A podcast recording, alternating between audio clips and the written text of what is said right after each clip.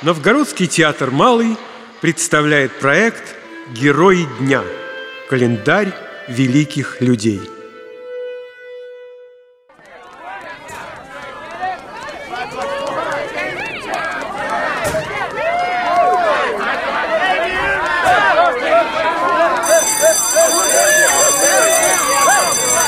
Торнтон Уайлдер, Теофил Норт.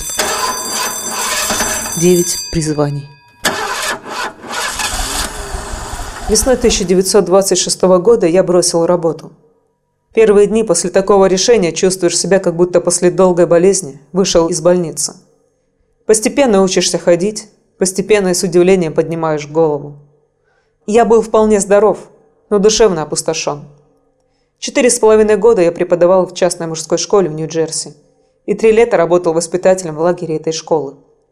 Внешне я был весел и исполнителен, но внутренне я был циничен и почти равнодушен ко всякому человеческому существу, кроме членов моей семьи. Мне было 29 лет, вот-вот стукнет 30. Я скопил 2000 долларов, неприкосновенный запас. Мне было неясно, что я хочу делать в жизни. Преподавать я не желал, хотя знал, что у меня есть к этому способности – Профессия педагога часто лишь страховочная сетка как раз для таких неопределившихся. Мне хотелось окунуться в жизнь поглубже. Призвание, жизненные поприща. Стоит внимательно относиться к мечтам о профессии. Они оставляют глубокие следы. В те годы, когда дерево набирает соки, предопределяются очертания его будущей кроны. В разное время меня манили девять поприщ. К первому, самому раннему, меня тянуло с 12 до 14 лет – я пишу о нем со стыдом. Я решил стать святым. Я никогда не встречал святого, но слышал. Я видел себя миссионером в первобытной стране. Я буду вести примерную жизнь и, может быть, сподоблюсь мученического венца. В последующие 10 лет я постепенно понял, какие меня ожидают препятствия. О святости я знал только то, что кандидат должен быть полностью поглощен своими отношениями с Богом должен угождать ему и служить его тварям тут, на земле. К сожалению, в 1914 году мне было 16, и я перестал верить в Бога. Мое представление об изначальной божественности моих собратьев, включая меня самого, сильно поколебалось. И я понял, что не могу удовлетворять строжайшим требованиям самоотверженности, правдивости и безбрачия.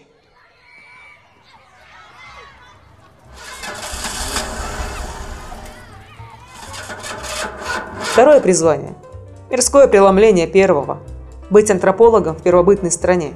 И этот интерес периодически возрождался на протяжении всей моей жизни. Прошлое и будущее для нас всегда настоящее. Третье – археолог. Четвертое – сыщик. На третьем курсе колледжа я решил стать замечательным сыщиком. Я прочел множество книг, не только романов, но и специальных трудов о тонких научных методах криминалистики – Старший инспектор Норд будет не последним среди тех, кто охраняет нашу жизнь от вторжения зла и безумия.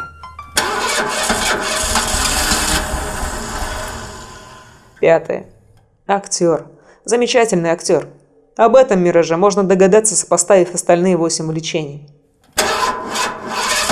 Шестое. Чародей. Этой роли я не выбирал и мне трудно дать ей точное название. Она никак не связана с эстрадным искусством. Я рано обнаружил, что обладаю неким даром утешения, даром изгонять бесов. Я понимаю, на чем основано ремесло шамана или знахаря. Мой дар причинял мне неудобства, и я редко прибегал к нему, но время от времени мне эту роль как бы навязывали. В занятии этом есть неотъемлемая доля мошенничества и шарлатанства, и и чем меньше говорить о нем, тем лучше. Седьмое. Любовник.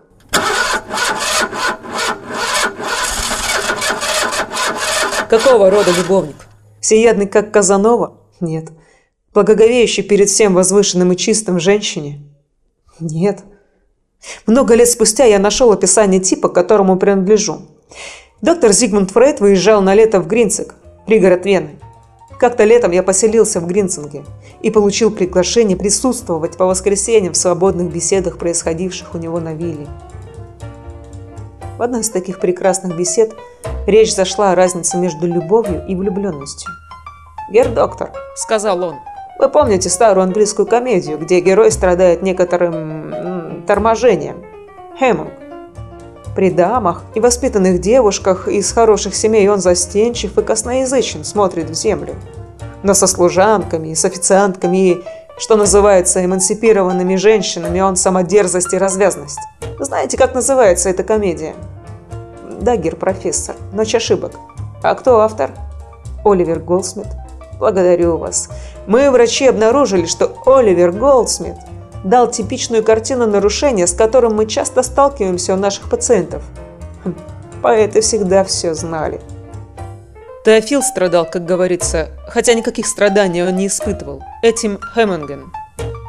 Пусть другие обхаживают месяц за месяцем величавую лебедь и самовлюбленную лилию. Оставьте Теофилу, дерзкую сороку и покладистую Маргаритку.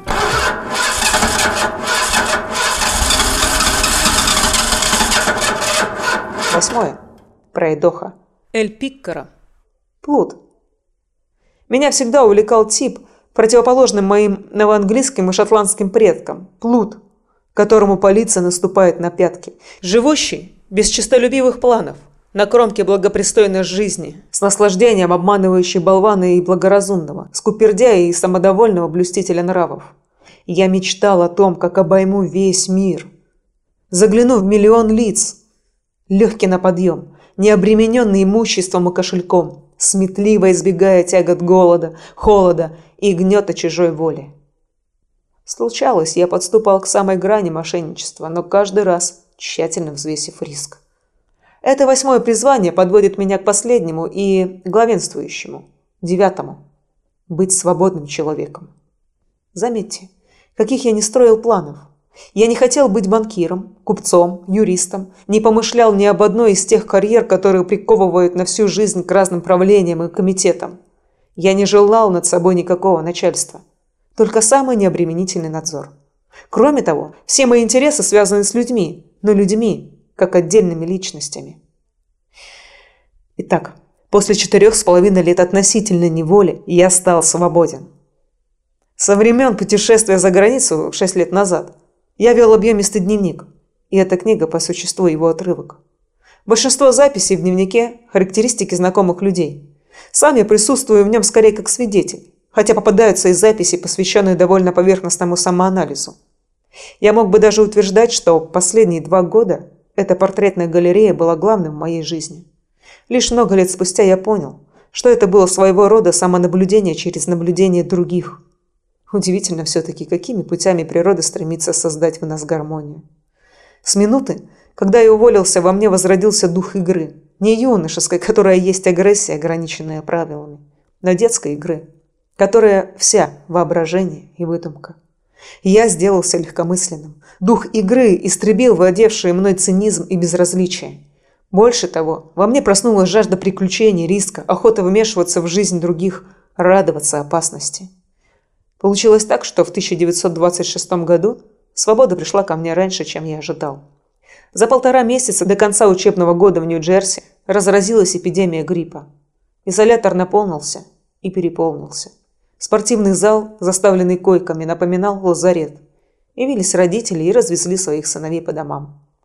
Занятия кончились, преподаватели были свободны, и я уехал тотчас же. У меня еще не было ясных планов на лето, с меня было довольно того, что я могу сесть за руль собственной машины, и передо мной все дороги северного полушария. И четыре месяца без единого обязательства. Thank you.